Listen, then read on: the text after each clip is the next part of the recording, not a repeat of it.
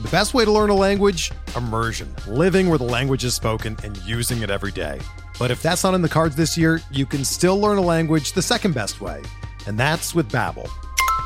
Be a better you in 2024 with Babbel, the science-backed language learning app that actually works. Don't pay hundreds of dollars for private tutors or waste hours on apps that don't really help you speak the language.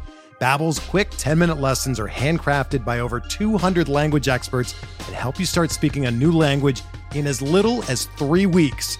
Babbel's designed by real people for real conversations, and their tips and tools are approachable, accessible, rooted in real-life situations and delivered with conversation-based teaching so you're ready to practice what you've learned in the real world.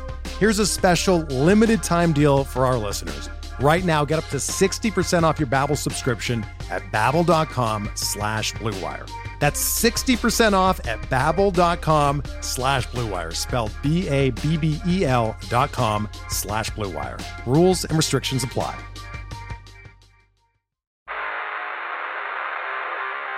You don't want it. You don't need it, but you're going to get it anyway.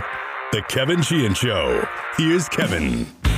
Jay Gruden's going to be on the show today uh, with us. He's coming up shortly. We'll talk a lot about Washington football, the Washington Commanders' pursuit of a quarterback. Uh, we'll talk some NFL with him. We'll even get his thoughts a few days later um, after the Super Bowl. Jay Gruden coming up shortly. Uh, don't forget to rate us and review us if you haven't done it already, especially on Apple. Big push coming up for us on the sales side. So every rating, a five star rating, and every um, positive one to two, three sentence review really does help us. Uh, appreciate all of you who have done it. So I want to get to a couple of things here before we get to Jay. Um, I got a text from a friend of mine saying, why isn't the Washington situation treated the same way as the Jerry Richardson situation. I think that's been out there a lot. Like, why did Jerry Richardson get accused of sexual harassment and lose his team, but Dan's still holding on? Well, interestingly, this guy, Mike McCann, who's a really good writer for Sportico, wrote about this yesterday. And I found this yesterday. Um, uh, it's a story titled NFL Lifetime Tenure Why Snyder and Ross, meaning Stephen Ross, the owner of the Dolphins, probably won't lose teams. Um, and he starts off by writing There are increasing rumblings that Washington Commanders owner Daniel Snyder and Miami Dolphins owner Stephen Ross might lose their respective teams in the wake of serious misconduct allegations. Don't be so sure. In the league's 102 year history, during which various persons of questionable ethics have owned teams, no majority owner has ever been voted out. Forced termination on account of misconduct would be unprecedented. Like other major pro leagues, the NFL is designed to protect, not endanger, ownership investments. Removal would require, and I think most of us know this, among other conditions, a vote to remove by at least three fourths of the other 31 other ownership groups. If it were easy to expel owners and publicly shame them in the process, pros- prospective buyers might be less willing to invest billions of dollars into these franchises. Owners have a kind of security on par with university tenure, except it's worth much more money than being a professor.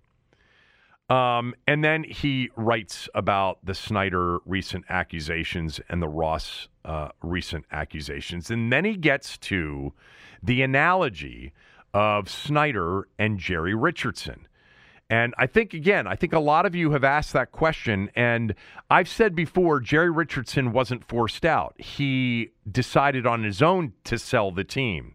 Well, Mike McCann in Sportico wrote the following Some have created the analogy that, that the Ross and Snyder situations um, are similar to the Jerry Richardson uh, in December of 2017 situation. Richardson owned the Carolina Panthers and was 81 years old. At least four women who worked for the team accused him of sexual harassment and inappropriate physical contact. Richardson was also accused of directing a racial slur at a black scout. The allegations were contained in a Sports Illustrated investigative report. Within a couple of days of the report's publication, Richardson announced he would sell the Panthers. Five months later, David Tepper agreed to buy the team for $2.28 billion.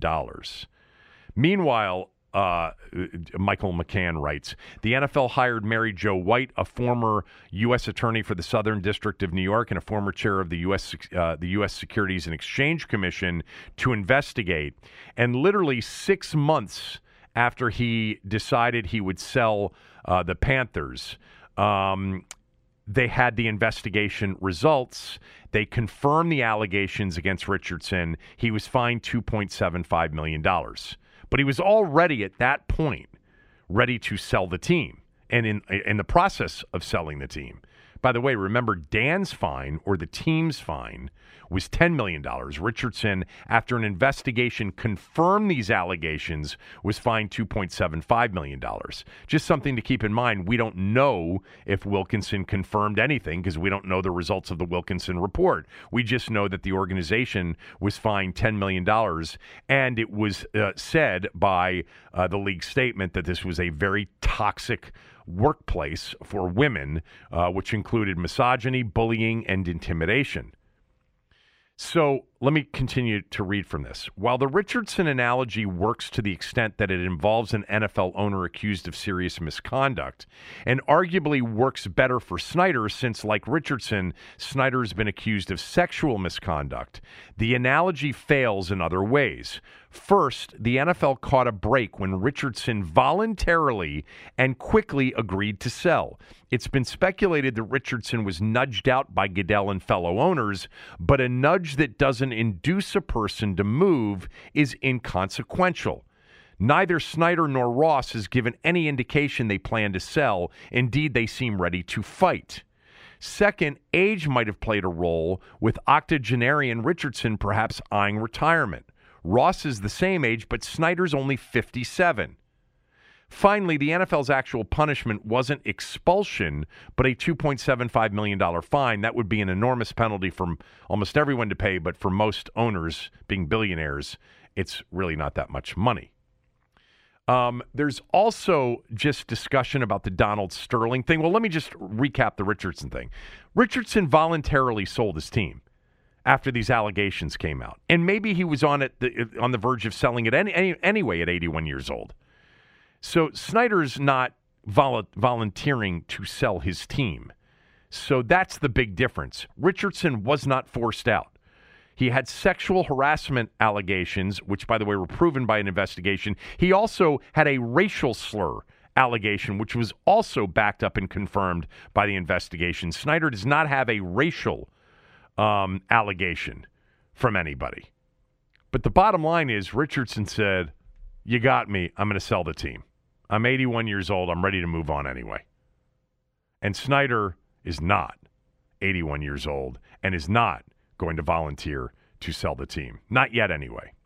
Um, I was just going to mention that there's also in this story kind of a um, discussion of the Donald Sterling situation. Remember with the Clippers?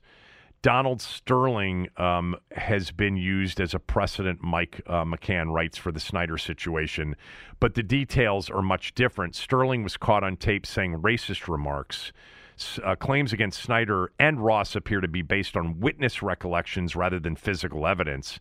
Like the NFL, the NBA requires at least three quarters of the majority owners to vote out an owner, but it's unclear whether there were enough votes to remove Sterling, so the NBA never held a vote. Instead, a judge deemed Sterling mentally incapacitated, transferred control of the team to his wife, and she sold the team to Steve Ballmer. And then he writes the procedure to remove an NFL owner might risk, quote, the people in glass houses shouldn't throw stones effect. Yeah, that's the issue we've always talked about. You know, of the other 31 owners, if they start throwing stones in a glass house, it's going to come back and get them too.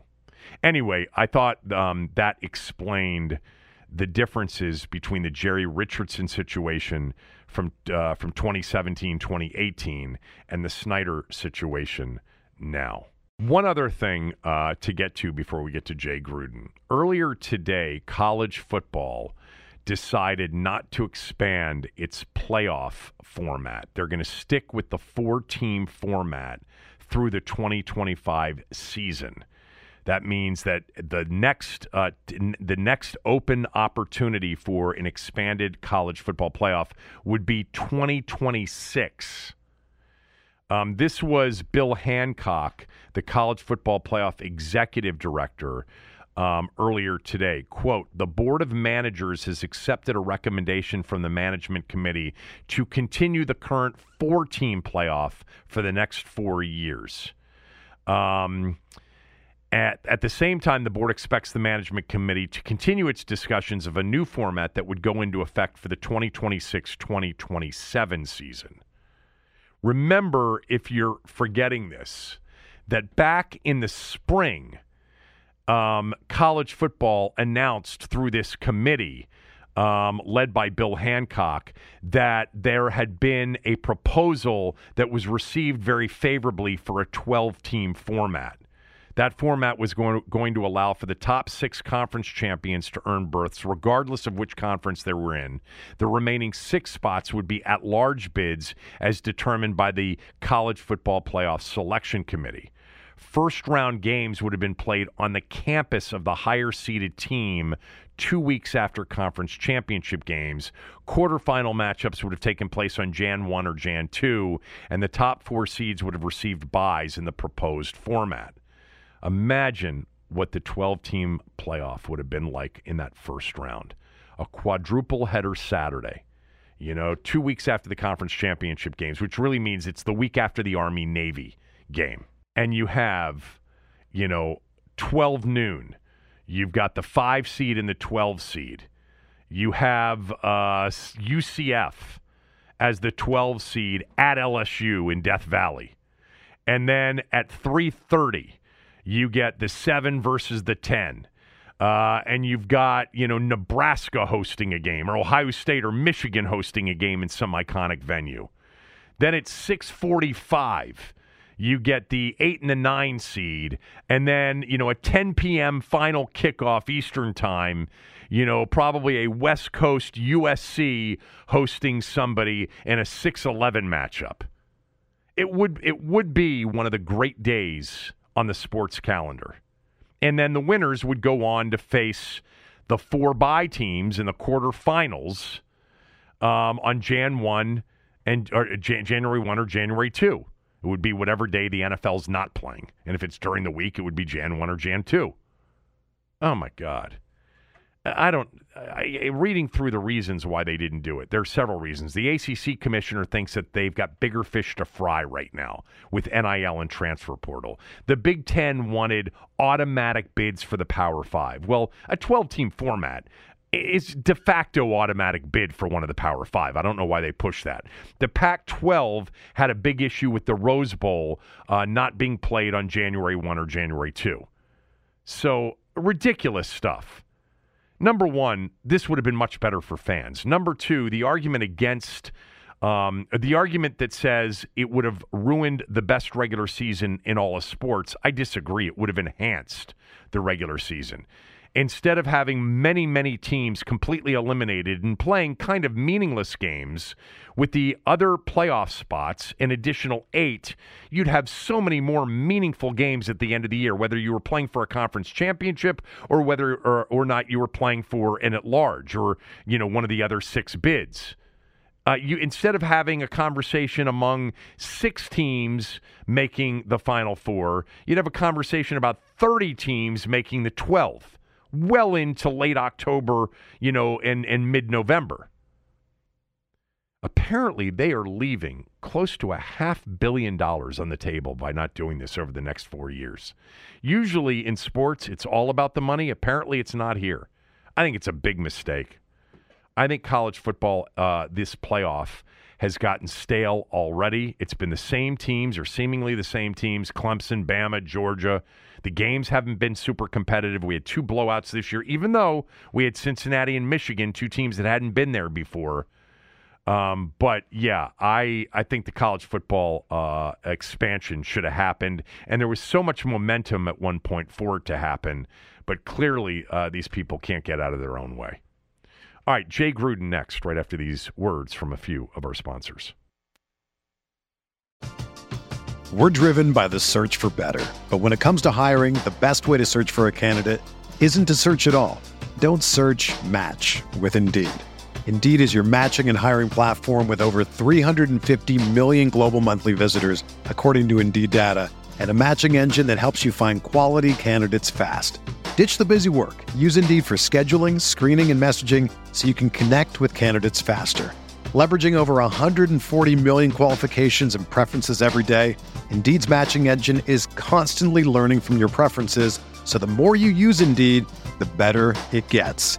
Join more than 3.5 million businesses worldwide that use Indeed to hire great talent fast. And listeners of this show will get a $75 sponsored job credit to get your jobs more visibility at Indeed.com slash BlueWire. Just go to Indeed.com slash BlueWire right now and support our show by saying that you heard about Indeed on this podcast. That's Indeed.com slash BlueWire.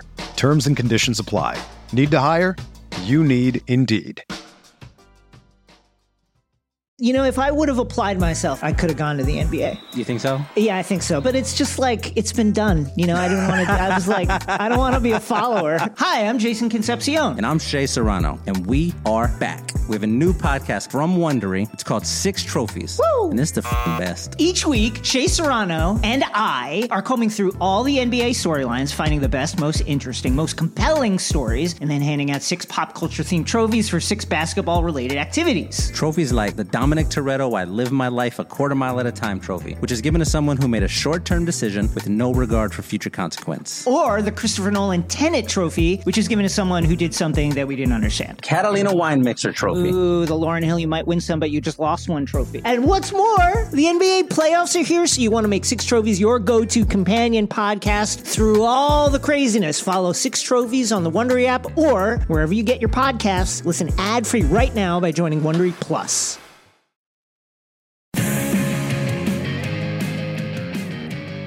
All right, on the podcast today is the former Washington Redskins head coach, uh, Jay Gruden, um, who we've had on the podcast before, and everybody's always enjoyed it. He, uh, look, I think you should be.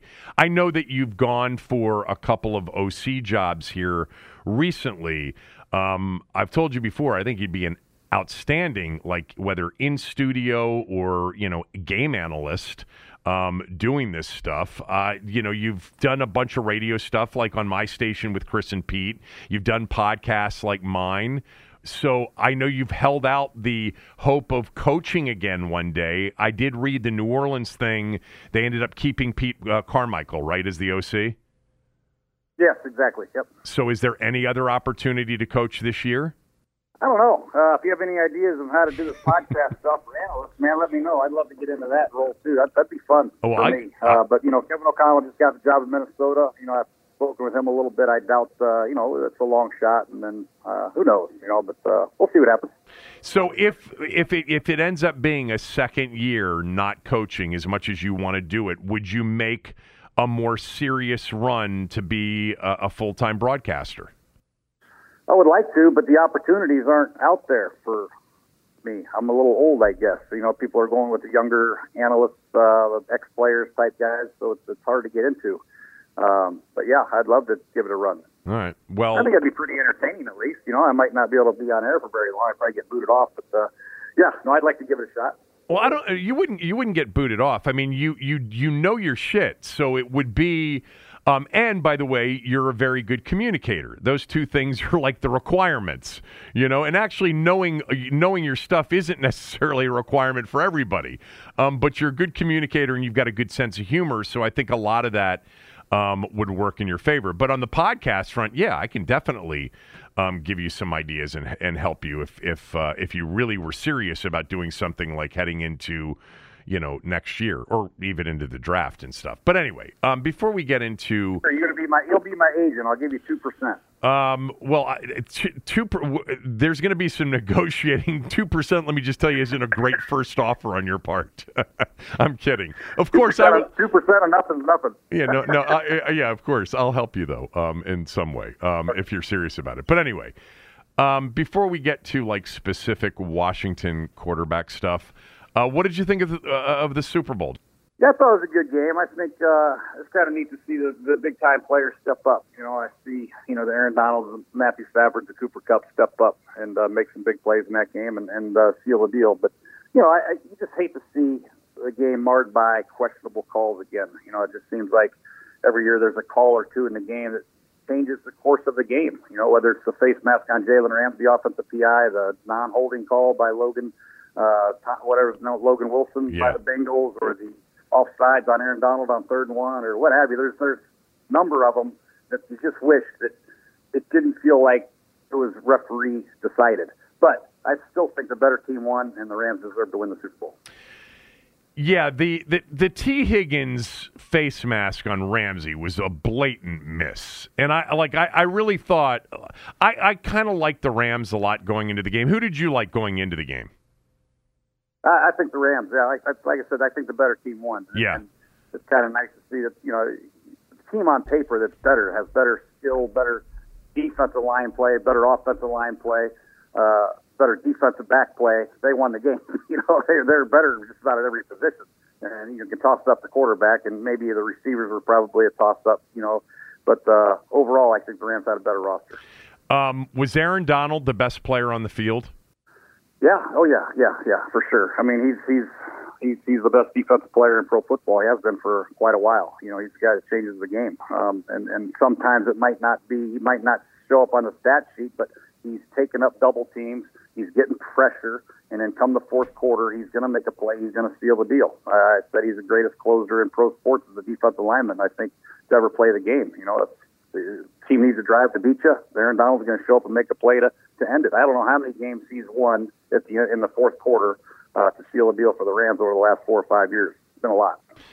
The uh, the last two plays specifically for the Bengals, the third and one where Samaje, the guy you coached, was in the game and got stopped by Donald, and then the drop back, not you know another play call. Would just give me your thoughts on the third and one call and the fourth and one call. They had plenty of time to get in field goal range, and they still had I think two timeouts left.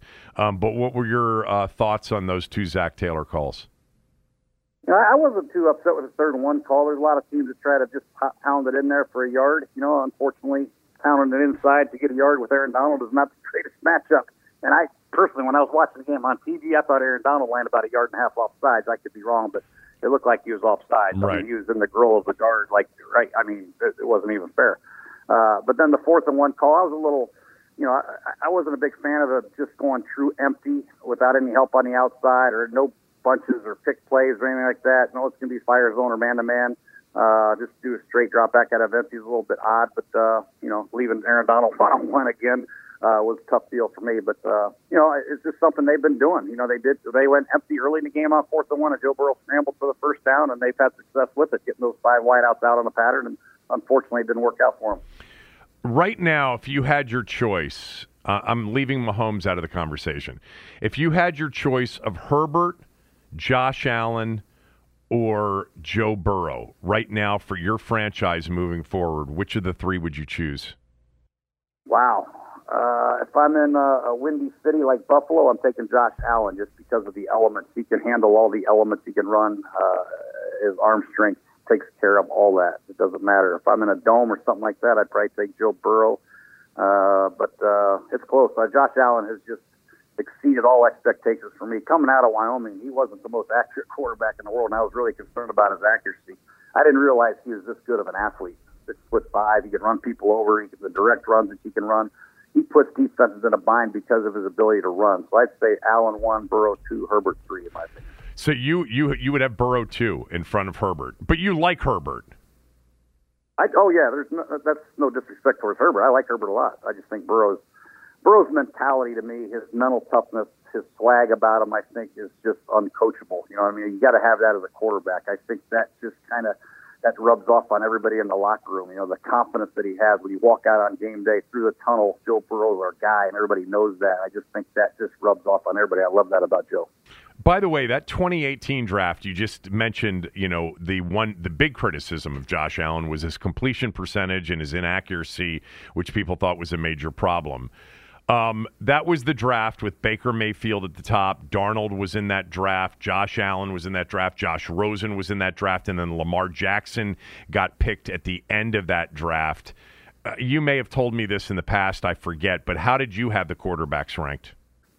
Well, I believe that's the year we just got Alex Smith, so we weren't Yeah. in the first round. Uh, we Yeah. weren't in the first round market, so we didn't spend the due diligent time that you necessarily have to spend on the first round. We did we did our work on him. Don't get me wrong, but uh, personally, I thought uh, Aaron or uh, Sam Darnold was the best out of that group, uh, followed by Josh Allen with his athleticism, and then uh, Baker Mayfield was three for me, and then uh, Rosen was kind of somewhere, you know, four or five or six or seven or eight or whatever it was.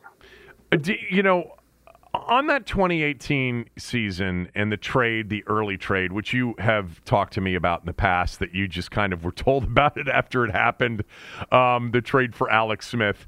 Um, why wasn't a, do you think there was just pressure like we lost Kirk after two franchise tags and we we you know Bruce made the comment about how close you guys were we're close. We had all these players on injured reserve in 2017 and that was an awful injury season for sure but why was the plan ultimately to go trade for an Alex Smith rather than what appeared to be a pretty deep quarterback class start over? Well, I think uh, the the chance to get a, an established veteran like Alex, I think, was a good move. Actually, I wasn't really, I didn't really know about it until I got the phone call that we made the trade. Uh, but I did grade Alex Smith, and I gave him a positive grade, and and uh, he did some great things in his career. And have a veteran guy like that, a leader like that, come in as opposed to a rookie with the team that we had coming back off IR. We thought our defense was going to be a lot better. We thought we could get a quarterback that was smart, manage the game. Our defense would play well and keep us in games, and, and that recipe worked. We were six and three until he hurt his knee or hurt his leg. Sorry. So uh, I think that's the main reason. Uh, counting on a rookie nowadays is hard, uh, and counting on getting that rookie that you want is hard. You have to trade up to one or two, and you lose a lot of capital. You lose players. Uh, but to get an established guy like Alex to keep your players, your core, and your draft picks, I think was the right move. One of the things that you know people have said about you in the past, and I've told you this before, um, that you're, you know, and you've even said that you think it's it, it's your it's it's it's a talent that people don't really recognize you have is as an evaluator. And I'm just curious in that draft. That was I remember a lot of the conversation. You know, Daron Payne. It seemed to be that's the way you guys were going. Um, there was Derwin James in that draft. Um, uh, I'm forgetting who else. Do you remember specific? Oh, I, I loved Roquan Smith. I remember that specifically, but he was gone. Yeah. But who were the players that you really liked for for the first round pick? I like Daron. Uh, Vita Vea was in there too. We, we really want to get another defensive lineman, a big guy, because we thought those two guys were difference makers. Vita Vea and Daron Payne. And our room was split on those two guys. You know, I, I personally like Daron Payne a little bit better. I thought he was a little more versatile, and uh, uh, but there's a lot of guys like Vita Vea, and I think there's merit. I think they're both great players. Uh, Vita went right before Tampa Bay, so we took Daron, uh, and I'm happy as hell we got him. I think he's a good player and uh, did some great things. But uh, obviously, Derwin James was in the mix, and uh, Roquan was in the mix, and it was a good draft. But Yeah. we thought we really upgrade our defensive line, and we need another defensive lineman to uh, really push the pocket against the, the good running teams like Dallas and Philadelphia. We thought to upgrade our defensive line was uh, necessary. By the way, what was your opinion of Lamar Jackson? I don't think I've ever asked you this before. Well, I went to Louisville, so I know Lamar very Yeah. well, and, and I know what a great athlete he is. You know, it's just a matter of, uh, you know, you know, we kind of went through that. How how how durable can these guys be? How good of a passer can he be? What kind of offense are you going to run? And then who's your backup going to be? And how you going to work out all these uh, things? If he's your quarterback, you got to change your offense. And it, it's just hard. It's easier said than done. But I, I think he's a phenomenal athlete. What he did at Louisville, statistically, and, and put them on the map again, uh, winning as many games he did is, is phenomenal. And uh, he's done it with Baltimore. And uh, I probably didn't give him enough credit coming out of college as I should have. Uh, but he is a phenomenal athlete, and, and I probably undergraded him uh, as far as the production he's had in the NFL. All right, let's talk about Washington situation. It's been made very clear by Ron Rivera and this organization that quarterback is their top priority. How should they approach quarterback this offseason, finding a quarterback that gives them a real chance here in the next few years? Well, I'm not uh, privy to what they think about the current status of the quarterback position. Obviously, if they're looking for a quarterback and they feel like they need one, you got to be ultra aggressive. That's the only way to do it. You're going to have to give up more than you think. Uh, there, there's no doubt about it. To get a quarterback, understanding that there aren't many in the National Football League that can help you win, veteran guys that are, are, are command the room and, and understand offenses, understand pro football, and, and can make the throws, have made the throws, uh, you're going to have to pay a hefty price. Uh, and, and that's going to rub some people wrong. But uh, if it's going to make your team better and make that position better, uh, you're going to have to do it. And uh, I point to the Rams. You know, they had the first pick in the draft in Jared Goff, and they thought they could make their team better by getting Matthew Stafford. They gave up two ones and a good player, and and, uh, and they got better and won the Super Bowl. So I think that right now is the blueprint for a lot of teams. If you can get better at the quarterback position, you have to do it because it's the most important position in sports. All right, I want to come back to like being ultra aggressive and what you think really is available. But on Stafford, just out of curiosity, you know, Washington was in the conversation. They offered a first and third to Detroit, and then apparently, according to reports, up their offer. But he ended up, you know, going to L.A. to Sean after you know they hooked up in Cabo or whatever it was, and they had Goff and two firsts, and they got it. And you had Brad Holmes who had drafted Goff in, in L.A. You had that whole thing if Washington had pulled off the trade for Stafford this time last year, and Stafford had been the starter for Washington, um, you know, let's just say they gave up their first, which ended up being Jamin Davis, which means you wouldn't have lost a player that that contributed. Um, how good would Washington have been this year with Stafford? Well, I mean, this is all guessing of and course. opinions, but I think they'd be significantly a lot better. I mean, this is uh, this is this is Matthew Stafford now. He's made some big time throws in games, and and I know he hasn't won a lot of playoff games and all that at Detroit, but you look at his body of work and the completions that he's made, and the and the arm strength and the arm talent. I can remember we played Matthew Stafford when I was with the Jaguars, and I'm looking across the field and watching him throw in pregame warm up. I'm like, uh, we're down 14 to nothing, and we haven't taken a snap yet. This guy is ripping it. You know, Yeah. it's just a different. It's just a different you know, when you see him throw the football uh, in person, it's it's a different. It's different than everybody else, and he's just got an unbelievable arm talent, and he's got the physical toughness. Now he does force the ball from time to time and throw the occasional pick, and and maybe loose with the ball in the pocket from time to time. But this guy is a war daddy. He's a tough competitor, and he can make all the throws. All right, back to Washington being ultra aggressive. Obviously, the names right that are out there: Aaron Rodgers, Russell Wilson, Deshaun Watson, whatever that situation is. And I'm just curious: Do you think actually, other than Watson, let's focus on Rodgers and Wilson right now? Do you think Green Bay and do you think Green Bay and or Seattle will trade either player? I personally don't. Uh, I, I unless Aaron Rodgers has a you know a gun to their head and says I want out of here, I'm not going to show up for training camp, then yeah, then then that'll happen. Same with Russell. Uh, but you know those two franchises, those two players have met uh, the world to both those franchises, and for them to just let them go for a couple first rounders, I think is hard pressed. And, and who's their backup? You know, do they feel good about Jordan Love coming in and being the starter for for the Green Bay Packers? You go from Aaron Rodgers to Jordan Love, I, I just think it's such a drop off that it's not even funny. And same with Russell Wilson. I don't even know who the backup is in Seattle. So now all of a sudden you have this draft capital, uh, but you have no quarterback. Now, if you transfer that draft capital to try to get another quarterback, then maybe maybe that's what they want to do. Maybe they trade Russell Wilson, take all the ones, and then trade for Aaron Rodgers with all those picks. Who knows? But obviously, if you lose one of those quarterbacks, you better have a plan at the quarterback spot if you're one of those two teams. And and it's just hard. You look at how many teams are looking for quarterbacks and they're struggling. And uh, there's new coaches, nine new coaches this year because uh, they don't have quarterbacks, most of them. Uh, we're talking to Jay Gruden, of course. Um, so this is a, a, hypothetical, all right? You know, Rodgers and Wilson are actually on the block. Um, Wilson's five years younger. Uh, Rodgers is off of two MVPs. Let's just for a moment say that neither one of them would resist a trade to Washington, um, and that Washington's willing to pay the market price, if not over the market price, being super aggressive. Would you rather have Aaron Rodgers for, say, three years? you know, into age 41, or Russell Wilson for like the next five? Which of the two would you prefer?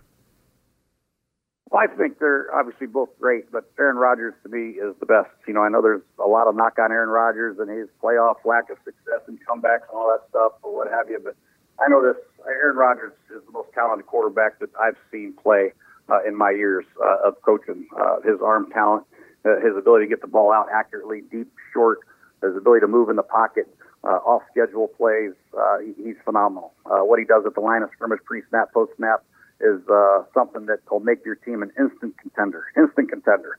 And Russell, uh, his his ad lib plays as well as something uh, obviously is, is something fun to watch. But I just think overall, the quarterback position, doing everything you want a quarterback to do, Aaron can do everything uh, as good as anybody in the league, every part of the game. If Washington gave up, let's just say three firsts and Daron Payne, or three firsts and Chase Young, whatever, and got Aaron Rodgers, would they be a Super a Super Bowl contender next year? Yeah, for sure. They'd be. They'd be. Yes, no doubt. Uh, let's assume for a moment Watson's situation is cleared up. I know it's a mess, but let's just say the civil lawsuits are done. There's no criminal charges. You know, he's rehabilitated. He's done a mea culpa, whatever. If you're Washington with all their issues related to, you know, the culture, etc., would you pursue Watson? Oh yes, yes. I think Deshaun Watson. You know, obviously, I, I don't know what's going on with the off-field stuff, what he did, what he didn't do, uh, what the league's going to do to him. I have no idea. Right. Uh, but if it's all cleared up and he's good to go, yes, Deshaun Watson is one of the young, talented quarterbacks. You put in the same category as these Josh Allen's and these other guys. You know what I mean? His ability to run, his ability to throw the ball. He's a lot more accurate than I thought as well coming out of college. I mean, he he, he can make all the throws, and obviously he's a good leader and, and uh, did some great things for the Texans. But uh, yeah, for sure, if he's available and, and uh, uh, re- rehabilitate. I don't know if he needed rehab. I don't know if he's guilty. Well, yeah, of course. but- Yeah, I mean, but but Yeah, there's yeah, tw- there's yeah. 22 Well, civil wanna- lawsuits. Yeah. But as far as playing quarterback, I'd go after Deshaun Watson in a minute if it's playing quarterback. What do you make of Kyler Murray's situation right now? Have you been following it at all? Yeah, I, I don't understand what's going on. I, you know, I, I know he has uh, another year left, right? And he, I guess he uh, got rid of all the social media with the Arizona Cardinals and all that stuff. I, I, I don't have any idea. I know that he's a great baseball player. He has that in his back pocket. Uh, maybe it's a ploy to get a better contract. I have no idea, but uh, you know, I know Arizona is going to do everything they can to keep him as well. He's an ultra talented kid. He's done a lot of great things for as young as he is. Uh, arm talent that he has, the ability to move around. I think they'll do what they can to keep him. But you know, uh, this is a business at the end of the day, and some quarterbacks uh, make it harder to keep than others. Do you think he's an elite kind of guy or not as a quarterback?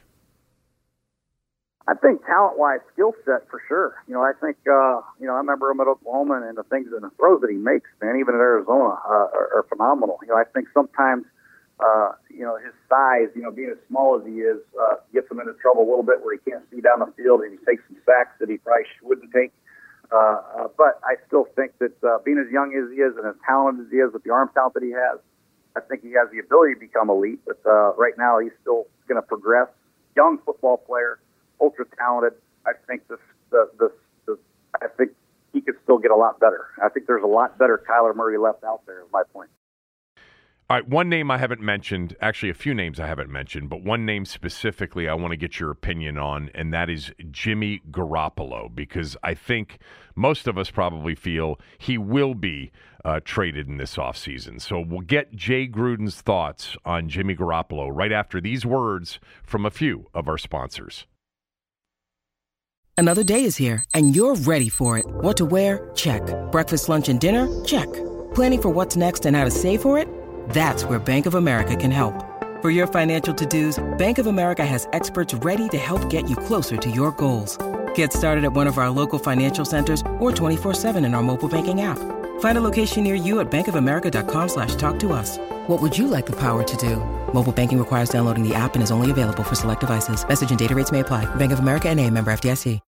When you need mealtime inspiration, it's worth shopping Kroger, where you'll find over 30,000 mouthwatering choices that excite your inner foodie. And no matter what tasty choice you make, you'll enjoy our everyday low prices, plus extra ways to save, like digital coupons worth over $600 each week. You can also save up to $1 off per gallon at the pump with fuel points. More savings and more inspiring flavors make shopping Kroger worth it every time. Kroger, fresh for everyone. Fuel restrictions apply.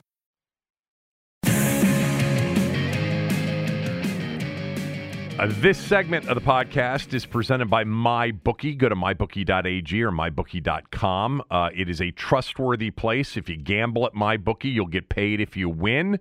Uh, but more importantly, they're giving out about as much free money to gamble with as any site, onshore or off.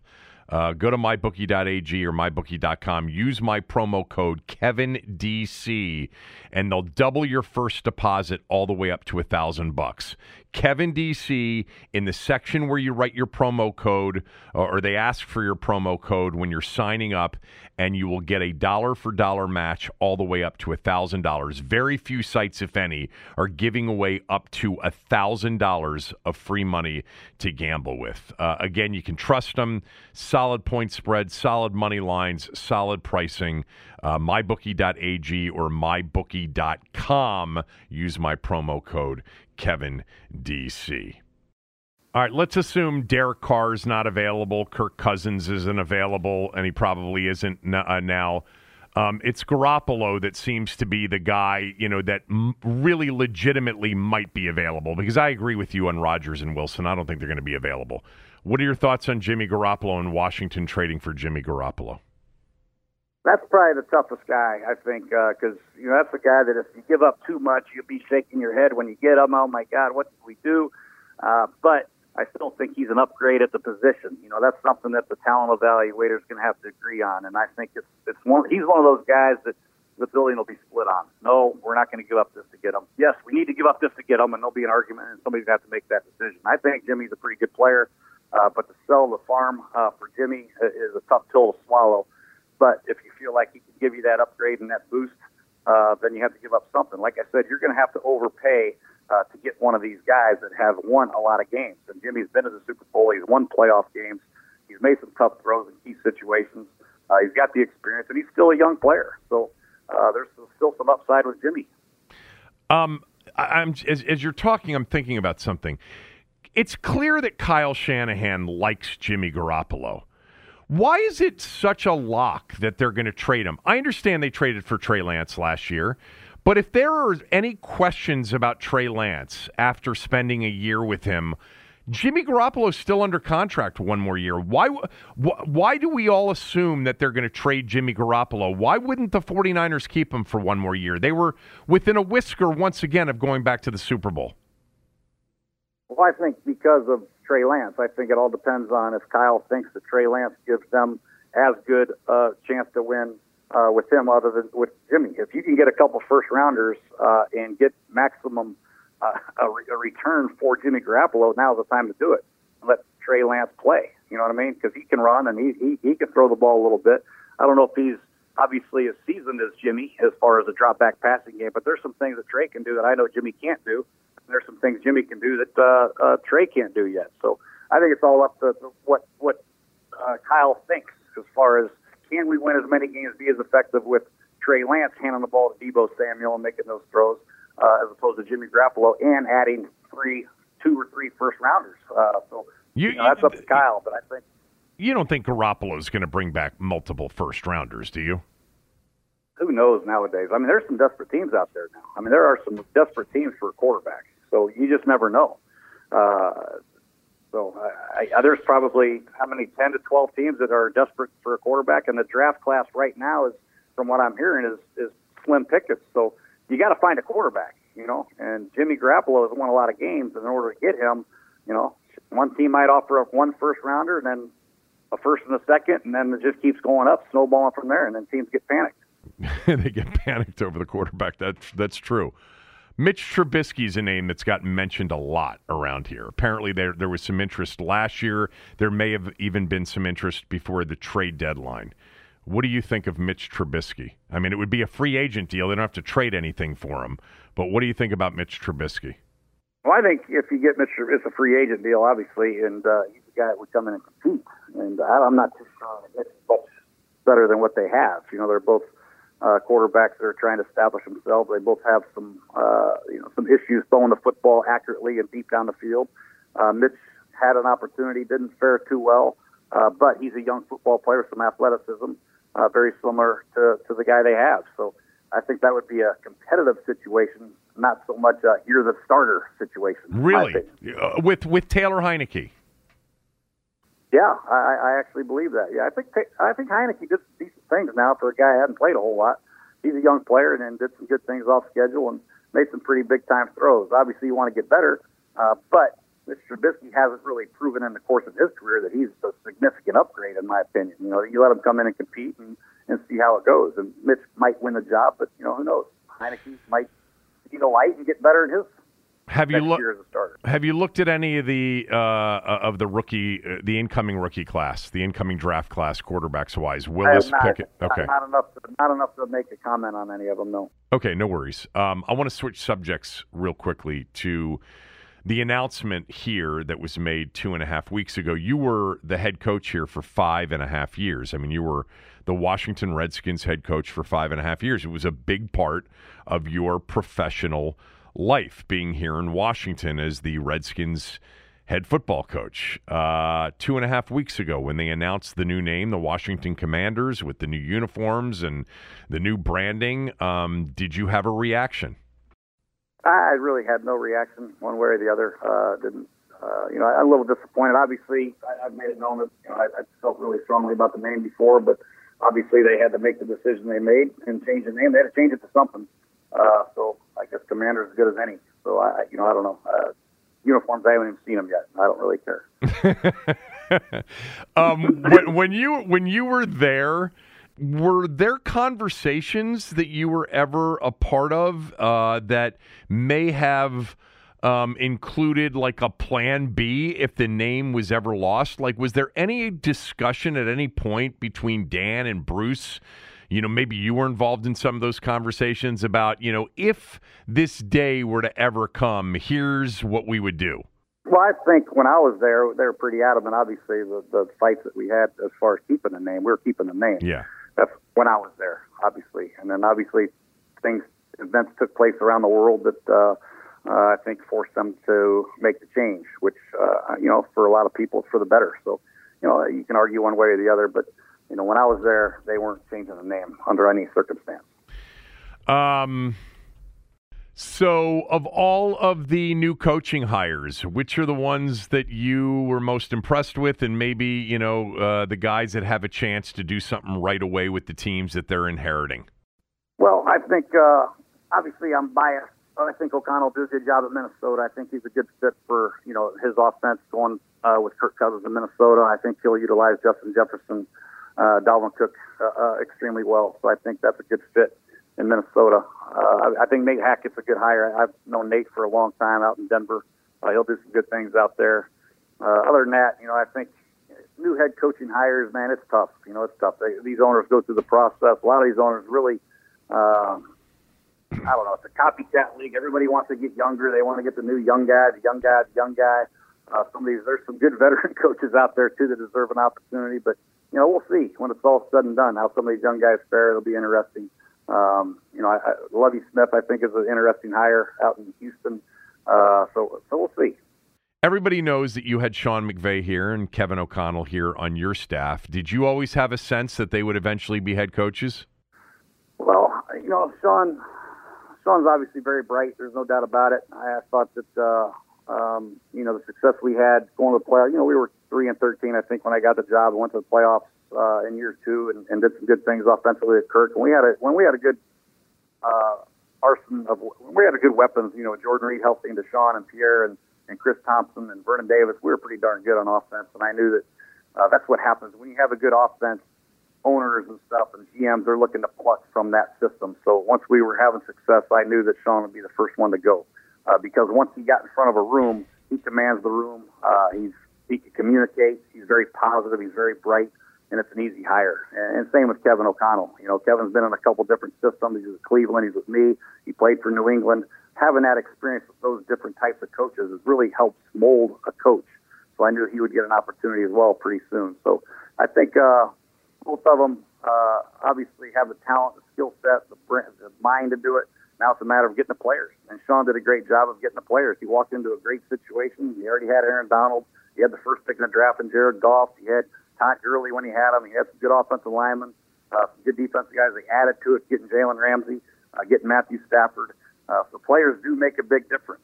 So the coaches that walk into a situation with a little bit better players, like O'Connell is at Minnesota, uh, I think have a much better chance than these teams that have to totally rebuild.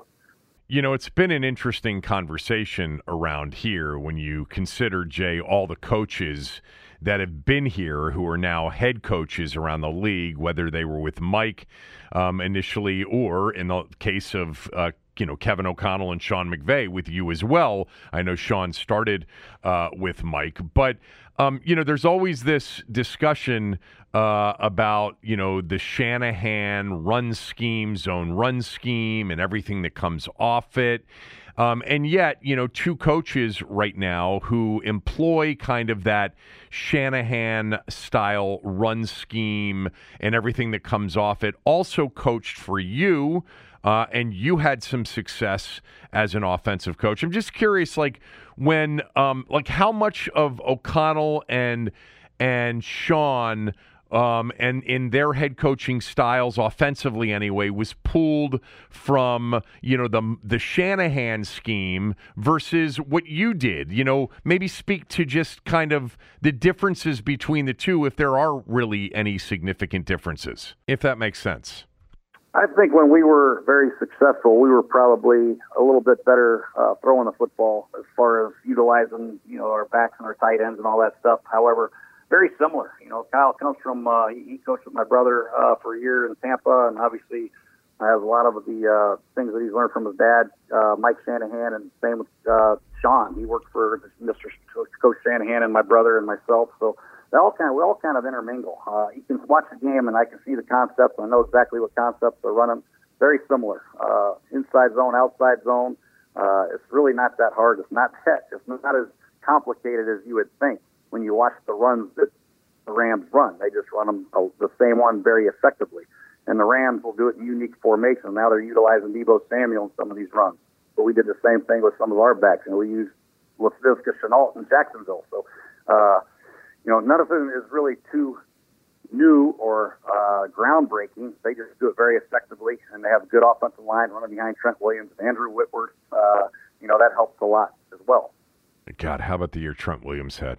Um, would have been nice to get more for Trent, but I, I know that that was kind of a complicated situation, right? It would have been nice to not get in there for Trent just to keep Trent. yeah, well, I, when you have a great player, when you have a dominant player like Trent Williams, who's the best maybe to ever play the game at that position. You try to keep him. That's just my thought on the matter.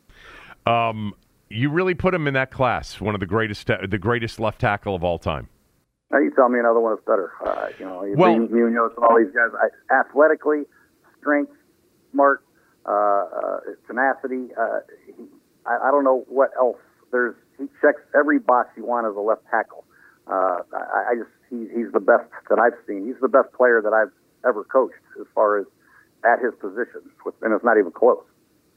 Yeah, I think you told me once he is by far and away the most athletic offensive lineman you've ever seen. Uh, and he's the strongest. I mean, you, people don't know how strong he is. He, he doesn't have to lift weights. He'll come in and be the strongest guy in the building. And he can run. He could probably start a tight end for us and be, you know, and have 800 yards receiving. He's a freak. Uh, you know, yeah. he could play fullback if he wanted to. He, he's in emotion in some of these plays that you know Kyle put in for him. I mean, when you have a guy like that, it makes your offense uh, work a lot easier. You can run left, uh, you can run right. You'll get up to the second level. He's he's the best second level blocker that ever played. He's Best point of attack tack blocker. Uh, he's the best pass blocker. He's the best puller. He's the you know he gets out on screens and God help the poor corners that he's blocking. Uh, he's just he's an amazing player. So you know I, I've kept you too long and I appreciate it. So people are listening and I know what they're thinking. So why didn't it work out? What happened? It's like we've never really gotten the well, true story you know, I, of Trent I Williams. I think uh, I think Trent had his uh, had his issues with the organization that I wasn't really privy to. Um, you know, I don't know with the doctors, uh, with the ownership, uh, whatever. Uh, he, Trent and I had a great relationship. Uh, I thought, but you know, when it's all said and done, Trent did what he thought was best for himself and his family, and uh, wanted out. And unfortunately, we didn't get the right things for the best left tackle in pro football, not even close. You know, uh, but you know, I love Trent, and uh, you know, I'm happy to see the success that he's had and the money he's getting. All right. Uh, thanks for doing this as always. I always enjoy the conversation. I'll talk to you soon, and um, good luck with anything else that hopefully you know pops up. It would be. I, I know that that would be your first choice. All righty. Thank you. All right, uh, that's always fun to catch up with Jay Gruden. Uh, we'll try to do that definitely before the draft with Jay uh, as well. Uh, have a great weekend. I'll be back on Monday. Everyone is talking about magnesium. It's all you hear about. But why? What do we know about magnesium? Well, magnesium is the number one mineral that 75% of Americans are deficient in. If you are a woman over 35, magnesium will help you rediscover balance, energy, and vitality. Magnesium supports more than 300 enzymatic reactions in your body, including those involved in hormonal balance. From functional medicine doctors to mental well being and female hormone experts, we all know that magnesium is the one mineral to improve all aspects of well being and health. But which one? Magnesium Breakthrough from Bioptimizers, the trusted choice recommended by leading experts with seven best absorbed forms of magnesium to ensure your body receives the support it needs for overall well being. Go to bioptimizers.com slash balance today and use code BALANCE10 for 10% off. Support your journey to wellness at B-I-O-P-T-I-M-I-Z-E-R-S dot com forward slash balance. Magnesium Breakthrough from Bioptimizers, your foundation to optimal health and vitality.